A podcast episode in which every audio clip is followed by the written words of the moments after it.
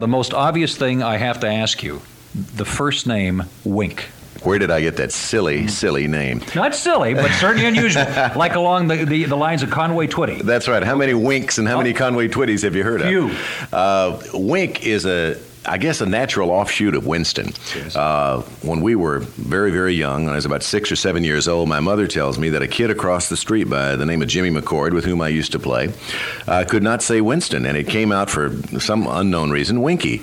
So when I got into this business, Winky became Wink, because you dare not walk down Hollywood Boulevard with the name Winky Martindale. So I became Wink, and I, it's just kind of caught on, and it's been with me ever since. Well, I, you know, I was I was convinced that somewhere along the line that some, uh, some Hollywood uh, publicity agent had said, this is a great name for you, use this, but it's been a handle all your life, so you're used to it. That's right. It sounds like something that some uh, agent or P R person would make up, but uh, and I've often said to myself, self, why don't you make up some wild and woolly story about Wink, because people ask me about the name. It is an unusual name, nickname, and uh, I've never quite come up with some great story yet. But, uh, but you're entirely correct. There is nobody else that's got it, and, it's, right. and it's unique to you. Let's talk a little bit about Tic-Tac-Toe before we get into some other areas. Uh, it's a very popular show in Canada, I'm sure that you're aware. Oh, yeah. Uh, it's a game show that's been on the air for how many years now? This is our seventh year. We're completing seven years, and we're going into our eighth year uh, this next season. We've been syndicated, picked up. Syndicated or is it not? Syndicated, yeah. Started out, oddly enough, as a uh, C B S daytime show. We were on C B S uh, during the summer about six years ago. Did the pilot at C B S, and uh, after nine weeks, they canceled us. And we had already been to the N A T P E convention, which is the syndicators convention, uh, uh, that year in Las Vegas, and our show had been purchased by a lot of stations for access time. And uh, so... it really didn't matter that we were canceled off C B S, although it was a blow to the ego for producers and yours truly. But we went on in access time that September and have never looked back. It's been an enormously successful show and uh, just phenomenal, and it's been the best thing that ever happened to me in my career. I was reading some pieces the other day, and they were talking about uh, what's happening in the land of television, and that the amount of situation comedies that uh, appear to be going down the tube, that the sitcom is going to be a thing of the past for a couple of seasons, and will probably come back again, but that the game shows are still strong. Why? Well, I'll tell you, you know, the death knell for game shows comes about every uh, five or six years. Yeah. I know that N B C two years ago said, we don't want any more game shows on daytime. Soap operas are so strong, and there are so many of them, and people love them so that that's where we want to Uh, uh, fill up our time periods uh, from now on with. So that was the death knell for game shows. And now uh, we find that uh, there are eighteen game shows for sale in the syndicated market alone, and there will be more game shows hour-wise than daytime soap operas uh, on the networks uh, beginning this fall. So the popularity of game shows, as far as I'm concerned, Terry, uh, uh, stems from the fact that people like to see other people win. They like to see people have a good time. They can uh, relate to game shows because everybody likes mm-hmm. to put themselves in the position of the uh, average contestant, and they sit at home in their den or their living room or wherever, the bar, right. and they say, oh, wow, I could answer that. I could make me a lot of money, too. Why don't I get on a game sure. show? Sure. Who conceived the idea? Of Tic-Tac-Dough? Yes. Tic-Tac-Dough was a game show that uh, Jack Barry and Dan Enright came up with years ago. It was, uh, as a matter of fact, Jack Barry was the first host of Tic-Tac-Dough. It was on in the late fifties, early sixties, and was um, sort of consumed with the uh, with the game show scandal back in the late fifties and early sixties. And so it went down the tubes, and, but the format was always good because it was tic-tac-toe, and everybody knows how to play it. It's like hopscotch sure, or sure, bingo sure. or what have you. So um, it came back. Uh, they decided to uh, get the rights back from N B C, who owned the name. They did so. In fact, they leased the show from N B C, oddly enough. And um, we're on a lot of N B C stations around the country, but not on the network, just in access on stations. And uh, that's uh, where Tic-Tac-Dough, the name, came from. They came up with a name that was an offshoot of Tic-Tac-Toe. They called it Tic-Tac-Dough because we give away so much money and so many prizes, and that's where that all happened. Is that money all taxable in this country? Oh, absolutely. Yeah, your prizes are taxable. Everything that you win is uh, considered ordinary income. So you just attach the retail value of whatever you win onto whatever your earnings are for that particular year. Do you have an I R S man that stands by and monitors everybody? As a matter of fact, he's right here under this table as we speak. He goes everywhere I go because I'm the one that gives away the money. Let's talk a little bit about the about the uh, the national, uh, international popularity that uh, that this has brought you. Now, you started as a as a disc jockey in this business. Uh, you're back again working in the in the meat and potato section, make, making a constant income other than what you're doing from That's television. Right. But but based upon uh, what most of us end up in this business of being well known in our local market and very seldom outside of that, uh, this has done big things for you. Oh yeah, the first thing that ever happened to me that was really uh, good from an international standpoint, Terry. I don't know whether you're familiar with this record or not, but in nineteen fifty-nine, I, my first year in California from Memphis, Tennessee, I had the good fortune to make a record for Dot Records, and it sold over a million two hundred thousand copies. It was called Deck of Cards, and it was a story of a soldier in church during the war who used a deck of cards as a Bible, an almanac, and a prayer book, because when he went to church on a Sunday morning after a battle, he didn't have a Bible, so he pulled out a deck of cards. And that was phenomenally successful. It was a big hit in England. As a matter of fact, in England, it's been a hit on three different occasions, once in fifty-nine, one in sixty, and again in nineteen sixty-two. So uh, that was the first thing that ever, I guess, really brought my name to prominence anywhere outside my uh, my home. Right. And then, of course, uh, came uh, the first network game show I did, which was called What's This Song? But the first real successful game show I ever did, which did as much for me, I guess, as uh, as Tic-Tac-Dough, at least in the beginning, was a show called Gambit, which we did at C B S oh, yeah, for five years. Sure. And then that went off after five years, and about three years ago, we did it for another year on N B C Network and called it Las Vegas Gambit and taped it out of Las Vegas. Right. So we had a lot of international friends come in who knew of the show, or or uh, tourists, transitory people would come into Las Vegas, and they would stop by and watch the taping of our show at the Tropicana Hotel. And of course, Tic-Tac-Dough I was doing at the same time. So all of these things sort of weave themselves together and have sort of build, helped build a name for myself. What about the lifestyle now of uh, Wink Martindale, with all the work that's going on, the amount of time that you spend uh, doing your television, doing your radio program? Are you able to keep things at a fairly even keel? Oh yeah, that's that's pretty easy for me. Uh, as a matter of fact, my wife and I are really getting in our uh, our life in order now. We last year was pretty wild for me. I guess it was the busiest year I've ever had. We did some Gambit. We did some uh, Tic-Tac-Dough. I got back into radio. We had a restaurant in Memphis where I made thirty, thirty trips to, to Memphis. The first mistake was getting into the restaurant business. Yes, you know, that's right. It's kind of like a boat. They say the the best days you buy you have a boat are the day you buy it and the day you sell it. Yes, I can say the same oh, thing oh, about the restaurant. You keep putting money in it. Right. It's just a bottomless pit. Yeah. But I always had this great desire to own a restaurant. Yeah. Yes. I guess so I'd have you some like place to, to host. Yeah. Oh boy, punishment for thyself. Indeed. And we also were in the one-hour photo business back there. So we were constantly going back and forth. nineteen eighty-three was a rough year. It was a good year professionally, but it just ran us ragged. Now we've gotten rid of the restaurant, and the one-hour photo businesses sort of take care of themselves. Uh, we're only doing Tic-Tac-Dough, and we're doing the radio show five days a week, and I get two months off a year to for vacation time. So that kind of works out nicely. I get two days every other week off to tape Tic-Tac-Dough. Right. So it's not the kind of thing where I'm locked into radio every single day for four hours. And so with with that much time, we have a lot of time to ourselves, and it's uh, it's really a lot of fun. And as you know, it's nice to be wanted. Oh.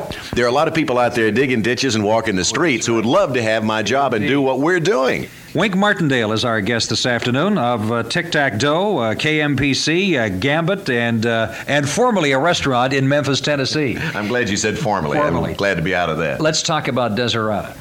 Desiderata? Desiderata. Well, now, you, you have me confused with uh, somebody else. I did not do Desiderata. I did Deck of Cards. Les Crane did Desiderata. You're right. Yeah.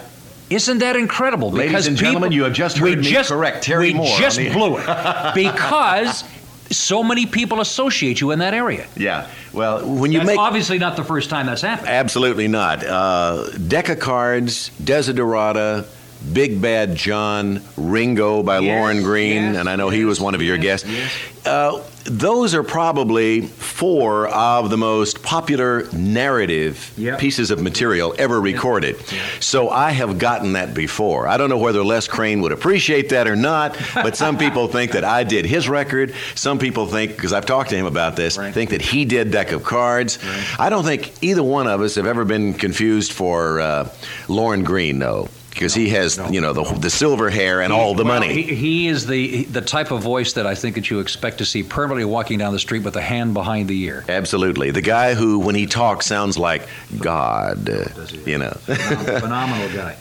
Why have you not branched off into acting with all of the contacts you've got, the situation comedies that you could have been involved in? You've done guest shots in in various areas, but why has somebody not come along and tapped you on the shoulder and said, hey, let's do something permanent with you? I guess because I have used as a base for most of my days in this business, Terry, the radio business. And as you know, when you do radio on a daily basis, either five or six weeks, uh, five or six days a week, uh, you just don't have much time to get away to do uh, uh, bit parts. I, I know when I was here at K M P C about uh, four or five years ago, I had the opportunity on two different occasions to uh, do a guest shot, and a, one was a real good script with Richard Dawson. We were going to be uh, uh, songwriters on a um, Fantasy Island script. Yes, yes, and yes, yes. No, I take, beg your pardon. It wasn't Fantasy Island. It was Love Boat, and we were going to meet on the Love Boat. We had been out of high school for years, and he had become successful. I, as a songwriter, I was not successful. It was a great script, and I loved it, but they would not let me off for a week at a time to go do that. So they invited me back about three weeks later to do another script. I, again, could not get off by the program director to do that uh, script of Love Boat. Uh, that just, I use that as an example of, you know, when you're locked in doing radio every day, you only have to do that a couple of three times. They have never been back ever since to ask me to do a script. I would love to uh, to do some acting. I uh, came out here in nineteen fifty-nine and took acting lessons in sixty, sixty-one, sixty-two from Lorene Tuttle. You may be familiar with her. She's a, a fine character actress and been out here for years. And um, I don't know, I just never really had an agent to concentrate on acting parts. I've always wanted to, but I haven't found someone who would really get out there and beat the bushes for me. And of course, the radio thing would be a problem. When you're doing game shows, that's another problem, because you have to absolutely be available. And it's almost as if, you know, either do this or do this or do this, but don't try to do all three or four. One of the things that our listeners aren't going to know, and that's what's happening with you on K M P C. Now, let me just briefly give a sketch of the type of format that happens on this radio station. Because okay, and if you're wrong, I'll correct you. Yes, you will. And I, I refuse ever again to confuse you with uh, yeah with Les Crane. Uh, God help me on this one. Anyway, uh, a format, listeners, that one would think would be something that would go right into the dumper in any major market because they play the old tunes. I'm just not talking about the flashbacks and the golden oldies from the fifties and the sixties. I'm talking the forties and the thirties. Mm-hmm. Today, I heard the late Bill Kenny yeah. doing a number. Of course, Bill lived in Vancouver for years. As a matter of fact, he's buried up there, and his wife, Audrey, uh, listens to this program. Hi, Audrey. And and uh, I know that she would be delighted to hear that you're playing in Los oh, Angeles, yeah. uh, her late husband. But it's incredible that that format survives. You know, one of my favorite records, speaking of Bill Kenny, is It, it Is No Secret What God Can Do, and we play that among many others. But you're right, we play, you may hear uh, Cheek to Cheek by Fred Astaire from nineteen thirty-six, or you may hear uh, Patti Page sing one of the biggest female vocalists of all time, uh, vocal rec- recordings, Tennessee Waltz. Right. Or you may hear uh, uh, Dionne Warwick sing Do You Know the Way to San Jose? I mean, we, in big bands, we do it all. There was a format that started a few years ago, about five years ago. I first heard it in Hawaii. We were over on Maui, and I was driving along this uh, this Maui road, and it was about seven o'clock at night. And I flipped on a radio station, and I heard some recording like Moonlight Serenade by Glenn Miller, and I said, my God, who in the world is playing this? I mean, it's beautiful, and it's my all-time favorite big band theme. But I thought, how are they going to get ratings? How do you make money playing the old big bands? Well, it turns out that the whole time we were on Maui, I listened to the station because they were using a format called, quote, Music of Your Life. That's the one down in Key. That's right. Al Ham started that. And it became enormously successful. Okay, fade to black and come up on nineteen eighty-four. A station here in Los Angeles, K P R Z, down the street, started doing this Music of Your Life format about two years ago. Well, K M P C, for whom I work, Gene Autry's station, uh, they weren't having much success in the all-talk format, and they tried all sports, and they tried all this, and they tried all that, and rock, and you name it. Well, they decided to give, because this format, the big bands and the oldies, became so successful at this other station, they thought, why should that station, which is much smaller and not as powerful as this station, get all the, the money and reap all the thunder from this great format? We have a whole library of great oldies back here, so we started our own version of, quote, Music of Your Life. Back to the morgue. Right, and that's when they brought me in and a couple of other people. Jim Lang, who used sure. to do The Dating Game, is here. He precedes me every day on the air. Now we play the the hits of the thirties, the forties, the fifties, and some of the sixties, the original records. And it has been phenomenally successful in a station of eighty-eight, in a market of eighty-eight stations, A M and F M in Los Angeles. We, including A M and F M, are in the top ten. So is the station down the street, I might add. Uh, so you have two big band formatted stations that are in the top ten in a city where you have eighty-eight radio station serving that city. So needless to say, the station is doing well. It's back on its feet. It was a monster station in this market for years and years. It was the personality station, fifty thousand watts day, ten thousand watts night, and owned by Gene Autry. It's his uh, his uh, his bellwether, his, uh, what do you call it, his A number one station. Mm-hmm. And uh, he's proud of it again now. We're all proud to be working here. And uh, even though we're programming to an audience of, say, oh, thirty-five and up, uh, that doesn't seem to matter anymore. Yeah, they're the ones that spend the money. They're the ones that buy the Lincolns and the Cadillacs and uh, the Chevrolets, whatever. I got to tell you, it's a relief, because when you go down here and you go across the dial yeah. and you hear all the heavy metal, boom, boom, boom, boom, boom, and then they hit that. What a breath of fresh air. I got to tell you, Terry, I was watching the Grammy Awards recently on network television, and about thirty minutes into it, I sat back and I looked at my wife, and she looked at me, and I said, is this where music is? I didn't understand it. Now, maybe I'm getting a little older. I mean, I'm not ancient, neither are you.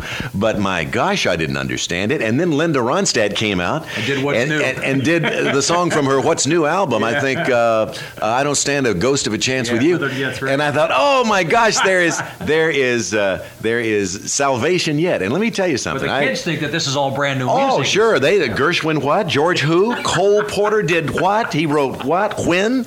But I had the pleasure of helping introduce the What's New album here on this station, of course, because they're all standards, and that's what we sure. play. And so we kind of helped kick that off here in L A. And I'll let you in on a little secret. By the time this is on the air, perhaps, this album will be out. But do you know who else has just recorded for Atlantic Records an album of great standards by Cole Porter and George Gershwin? Uh, You won't believe it. I'll give you a little quiz, a little trivia. Who recorded Love Will Keep Us Together? Or the Muskrat Song? Love Will Keep Us Together. The Neil Sedaka song. Love Will Keep Us Together. Yeah. Okay, I don't know. Tony Tennille. Tony Tennille? The Captain and Tennille. When you hear Tony Tennille sing some of the songs like... Uh, It's Very Clear Our Love Is Here to Stay, the yes, great Gershwin yes. standard. You will not know that that is the same lady who sang the Muskrat Song or Love Will Keep Us Together. What a voice. What an incredible voice. With a huge forty-some-odd piece orchestra. All the arrangements done by Sammy Nestico, who is right now, as we speak, doing an album with Frank Sinatra. Uh, he did all of the arrangements and played for Count Basie, all of those great Count Basie years in the, in the, in the early years of his career.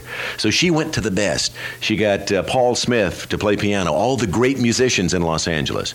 And she is uh, coincidentally going to be doing an, a, a telethon with me uh, for cerebral palsy in my hometown uh, in uh, in March. But um, it's incredible, and, and when you hear it, you won't know it's the same gal. I have one quiz for you. Who didn't record Desiderata? Who didn't record? Who didn't? Who didn't? Who didn't? I didn't. Wink Martindale has been our guest, the man who did not record Desiderata. What's up for you next? Well, I'm going to continue doing what I'm doing. We've been picked up, as I mentioned earlier, for another year of Tic-Tac-Dough, our eighth season. And I'll continue doing radio. And uh, I have a game show that I uh, came up I came up with a concept for a game show myself, which I have submitted to Barry Enright, my producers, on Tic-Tac-Dough. It's a musical game show, and mm-hmm. I think that uh, television has room for one of those, daytime. And I'm hoping that will uh, will come to fruition and will become successful somewhere along the line in nineteen eighty-four. But outside of that, I'm just going to continue to try to make myself available to do things that come up from time to time. I'm active in the commercial market. I do commercials here, uh, Safeway commercials here in Los Angeles and other commercials. But uh, I just enjoy being busy, Terry. I, uh, anything that comes along from day to day, if I think it's uh, viable and good for me to do. Fortunately, I've gotten at a point in my career where I can pick and choose the things, some of the things that I do. And uh, that's just what I want to do, continue to try to hone very finely what I uh, think I do, uh, hopefully as well as some other people in the business, and continue to work. Listen, you've been a fun guest. Thank you so much for spending time with us today. And if you're up in the Vancouver area sometime, drop by and see us at C K N W. Thank you very much, Terry. It's been a pleasure. It's been an honor. Thank you for asking me. See you at the home of the legends, red robinson dot com.